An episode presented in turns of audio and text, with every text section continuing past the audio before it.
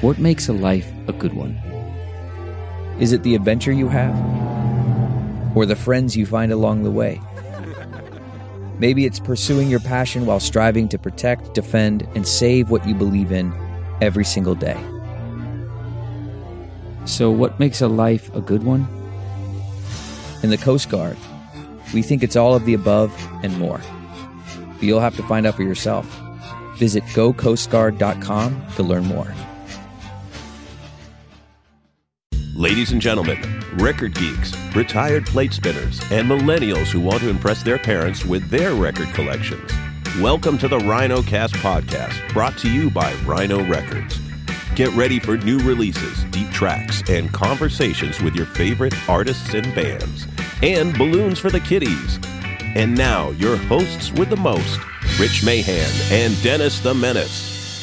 On this episode of the Rhino Podcast, we're talking with none other than legendary Pink Floyd drummer Nick Mason about his new box set, Unattended Luggage. Stick around.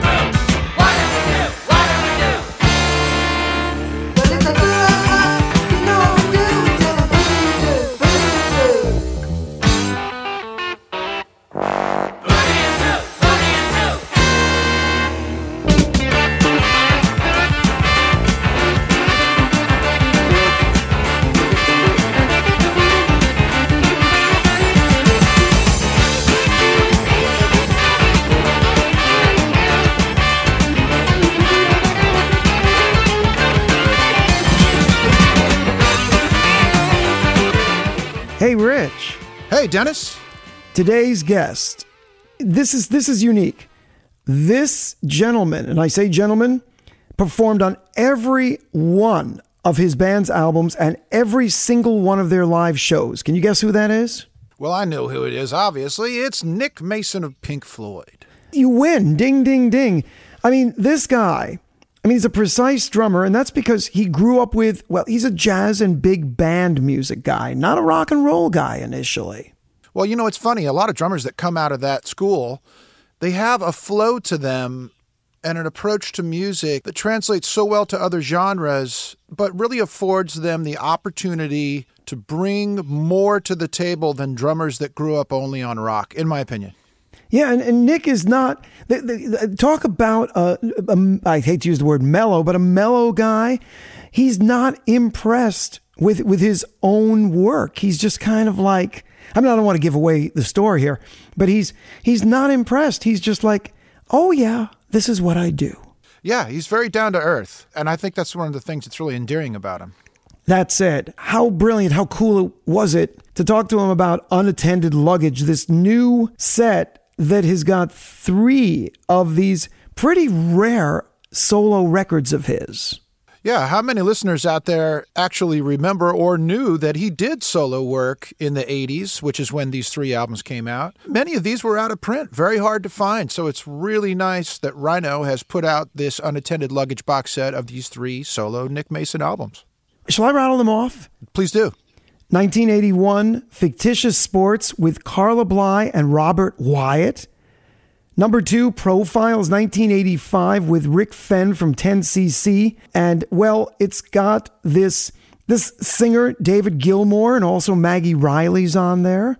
And number three, White of the Eye, based on a British thriller soundtrack, also worked alongside Rick Fenn. And of course, Pink Floyd fans know that Pink Floyd was so involved making soundtracks, most famously for Barbet Schroeder films in the early 70s, late 60s. So, a natural extension of that for Nick to continue to do soundtrack work.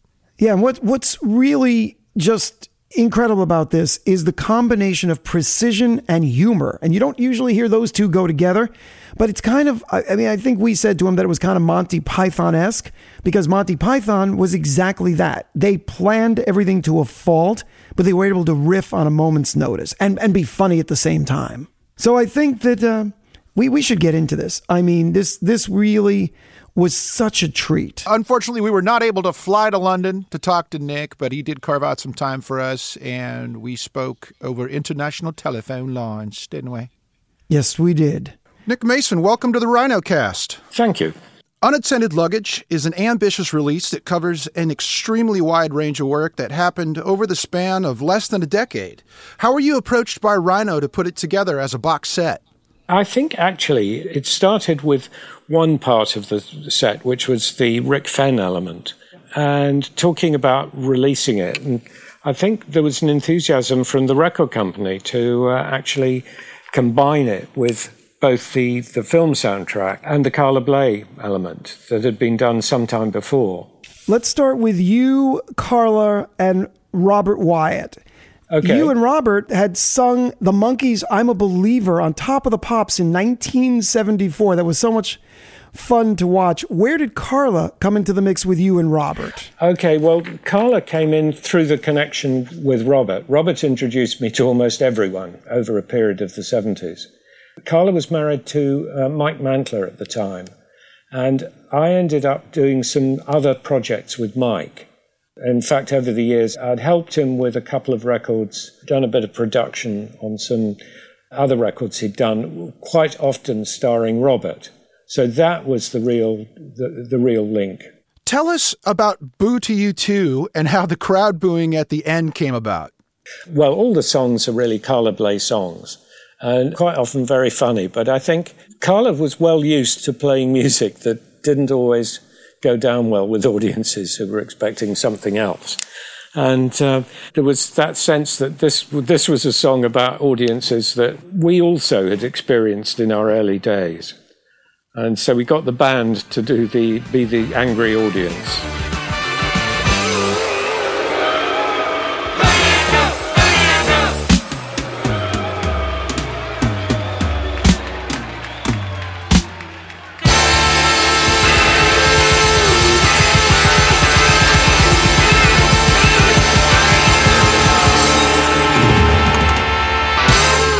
Can't get my motor to start, Yeah. which I kind of portrayed as Frank Zappa meets Captain Beefheart meets Monty Python. I'd love the idea of anything that links me with, particularly with Frank Zappa. Uh, and Absolutely. you're right. I mean, Frank used to do fantastic things with music and humor. I, I remember Joe's Garage from one of those Zappa periods.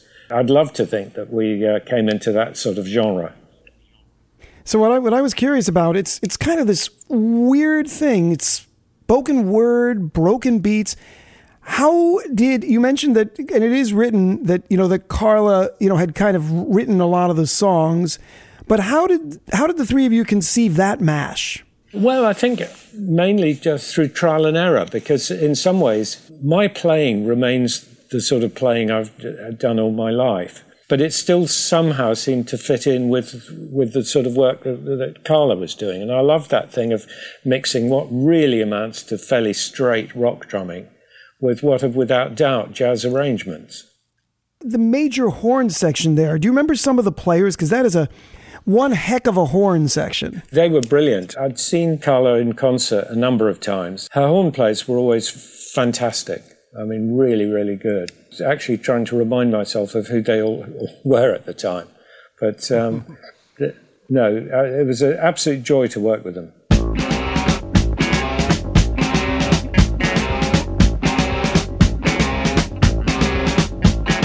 Can't get the motor to start. Can't get the motor to start. Can't get the motor to start. Can't get the motor to start. Oh, can't you get it to go? Is your battery low? No, I don't think so. Try pulling out of the choke. Try looking under the hood. Try pulling out of the choke. Try looking under the hood. Looking under the hood never did any good. The choke must be broke.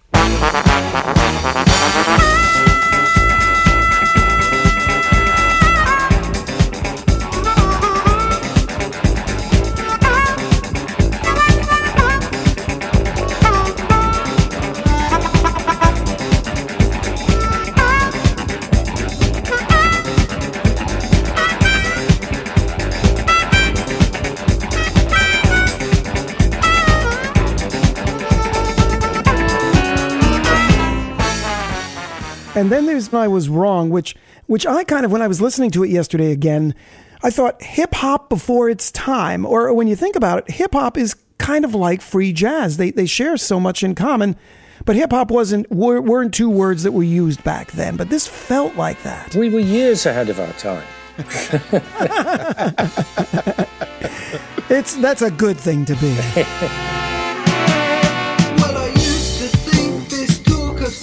spaceships just so much hype.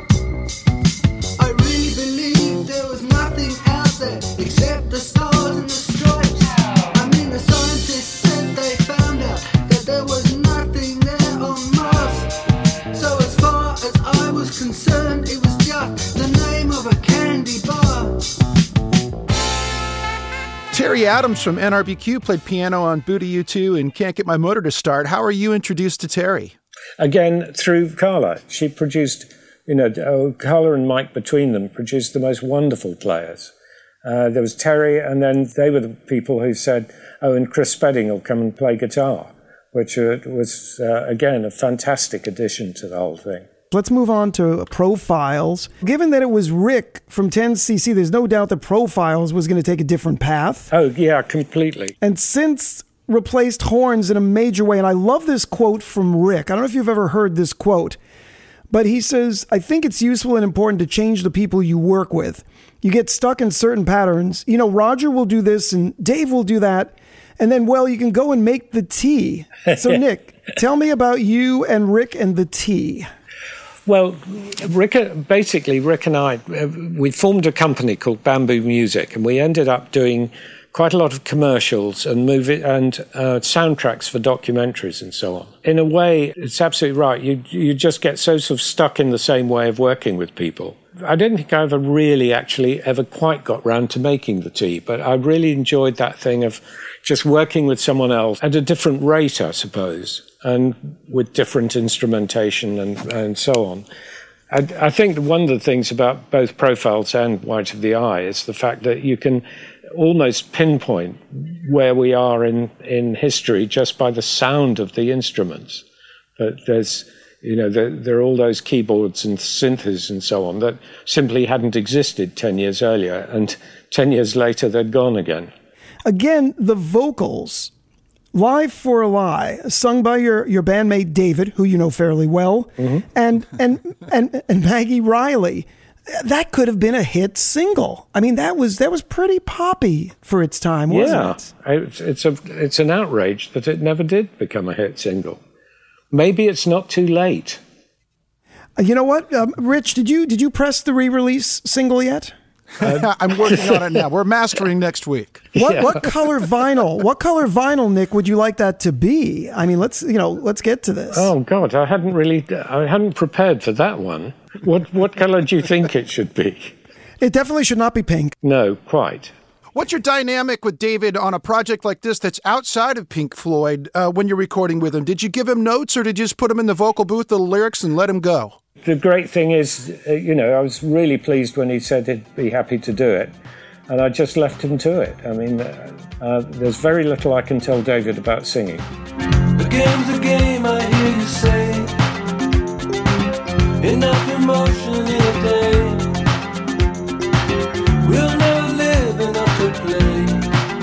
I hear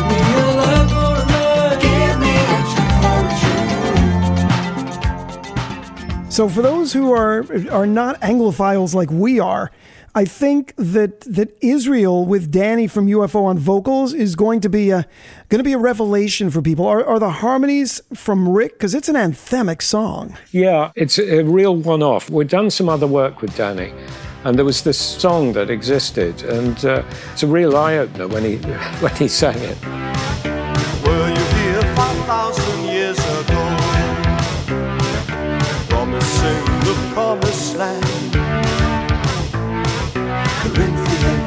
Corinthians. Dancing on unbroken burning sand. Where no trees or living thing would grow.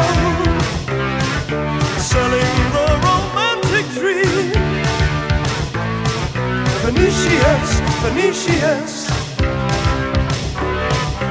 Real estate is hard to find. Ideas undermined.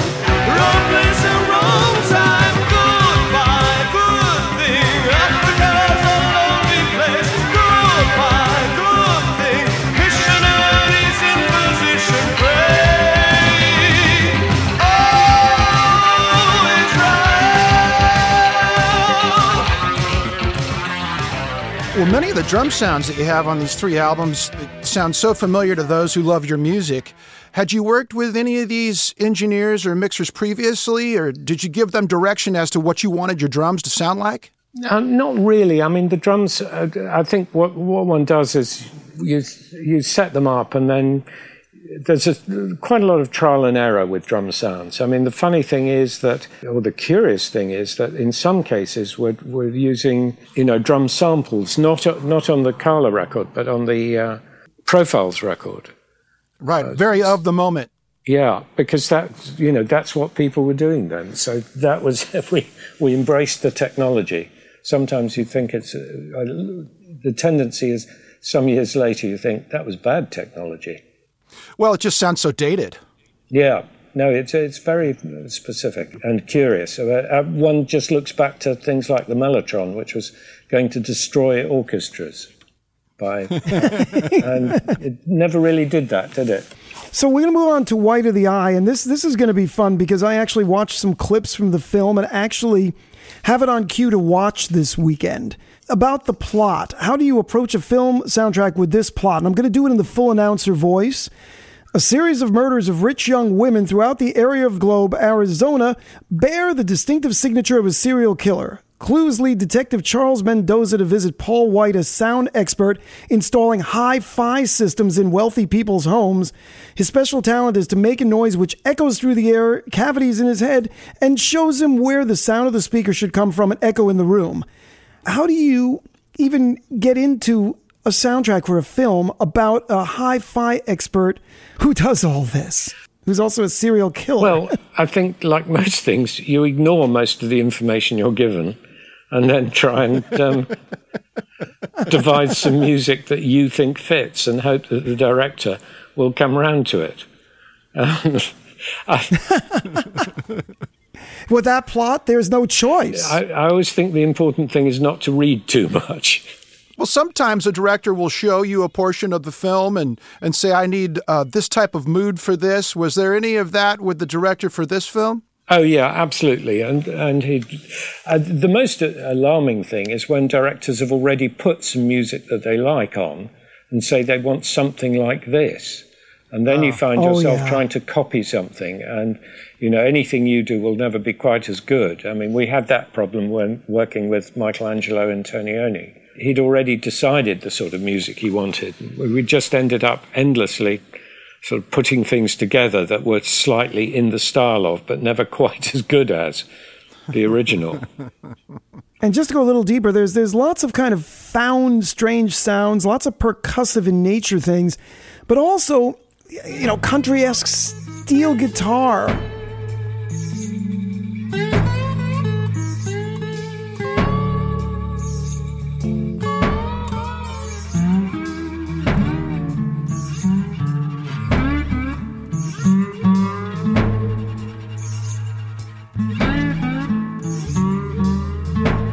Did those perhaps reflect Arizona, where the film took place? Was that was that the motivation? No, not really. I think uh, yes, that's right. There's sort of Washburn type sort of country guitar, but there was also a lot of that business of using or trying to use sort of sound effects as percussion, which again was uh, of the period. I think with Pink Floyd, we'd been particularly tied into doing different sort of uh, sound effect things. I think it was sort of a pickup from that, really.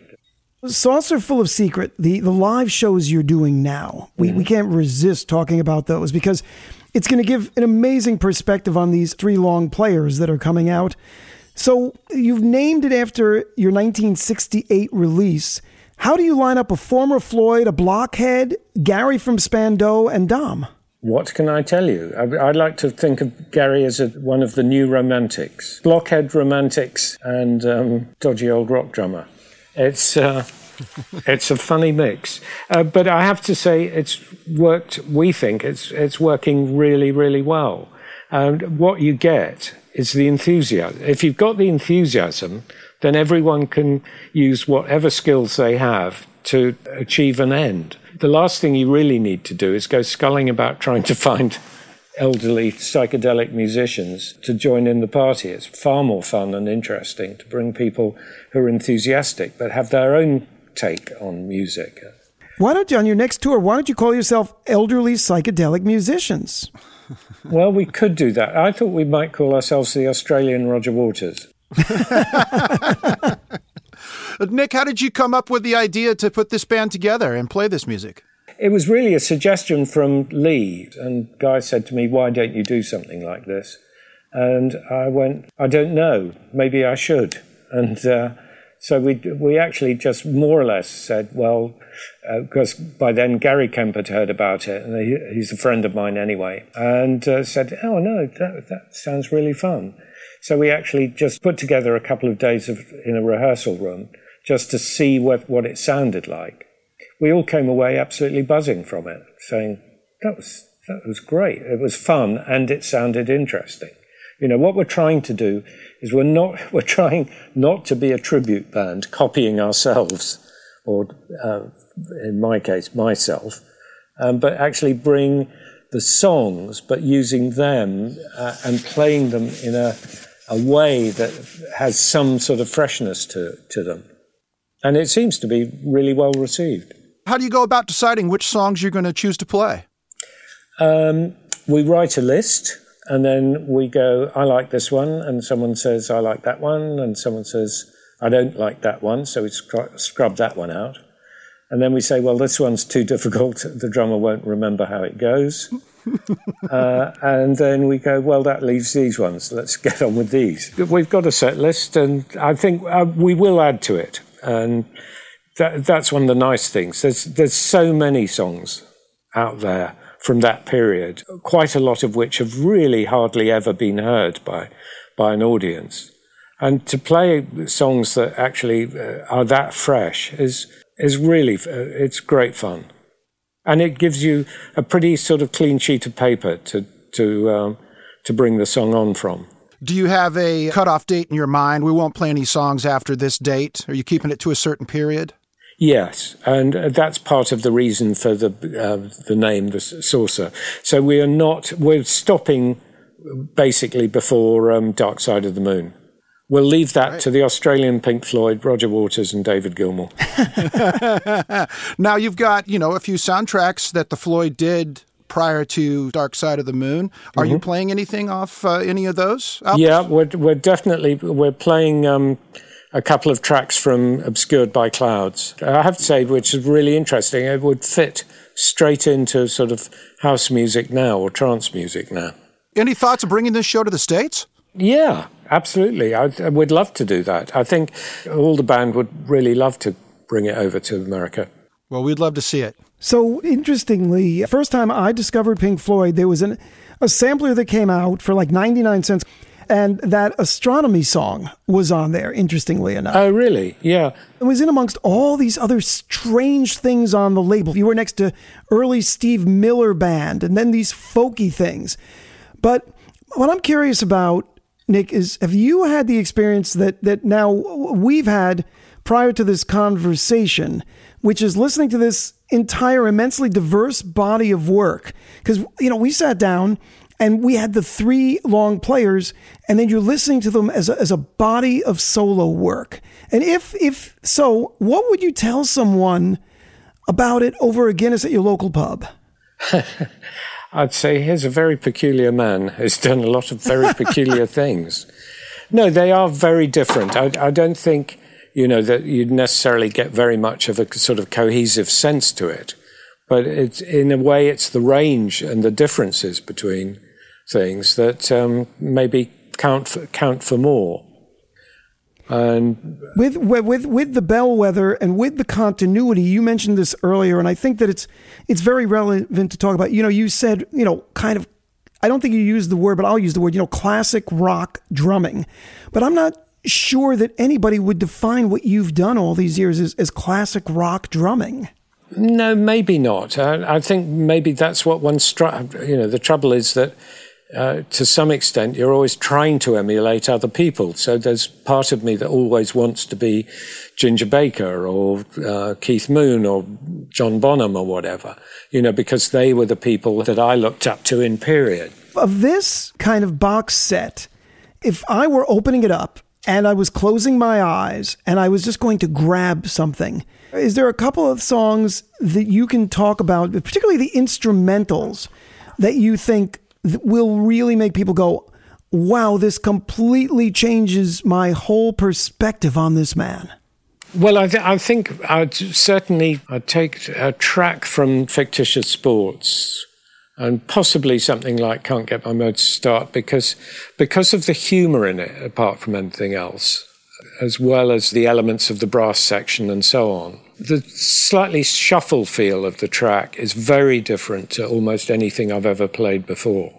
Do you think people missed the humor in Floyd, even in a in a Money or uh you know in Animals? Do you think that they missed out on some of the joy? Yes, I, I think so. But I mean, I think we make it, the, the humour tends to be a bit buried. But I think people assume we're a totally serious band and, and sort of forget that actually there's um, not that much that's very serious about one of these days I'm going to cut you into little pieces or some of the sort of lyric content or careful with that axe, Eugene.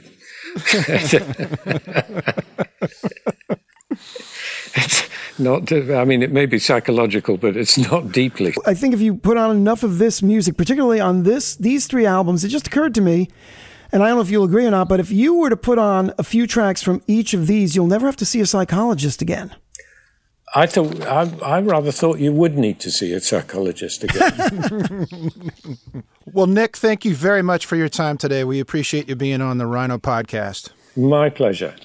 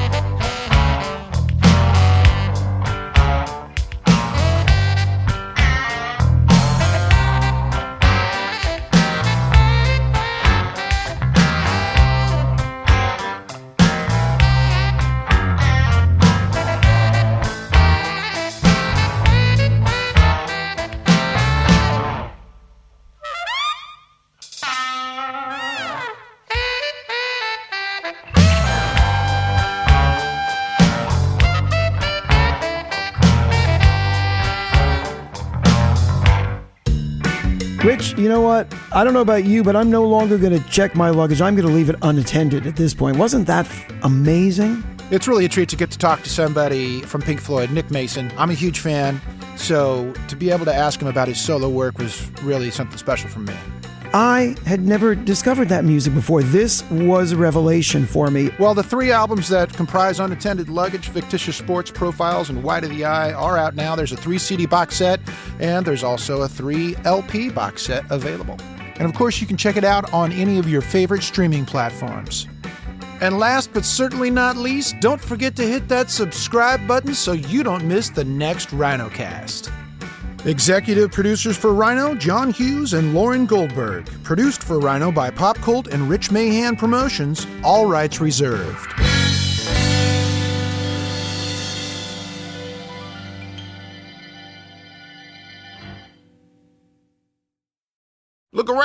You can find cars like these on AutoTrader, like that car right in your tail.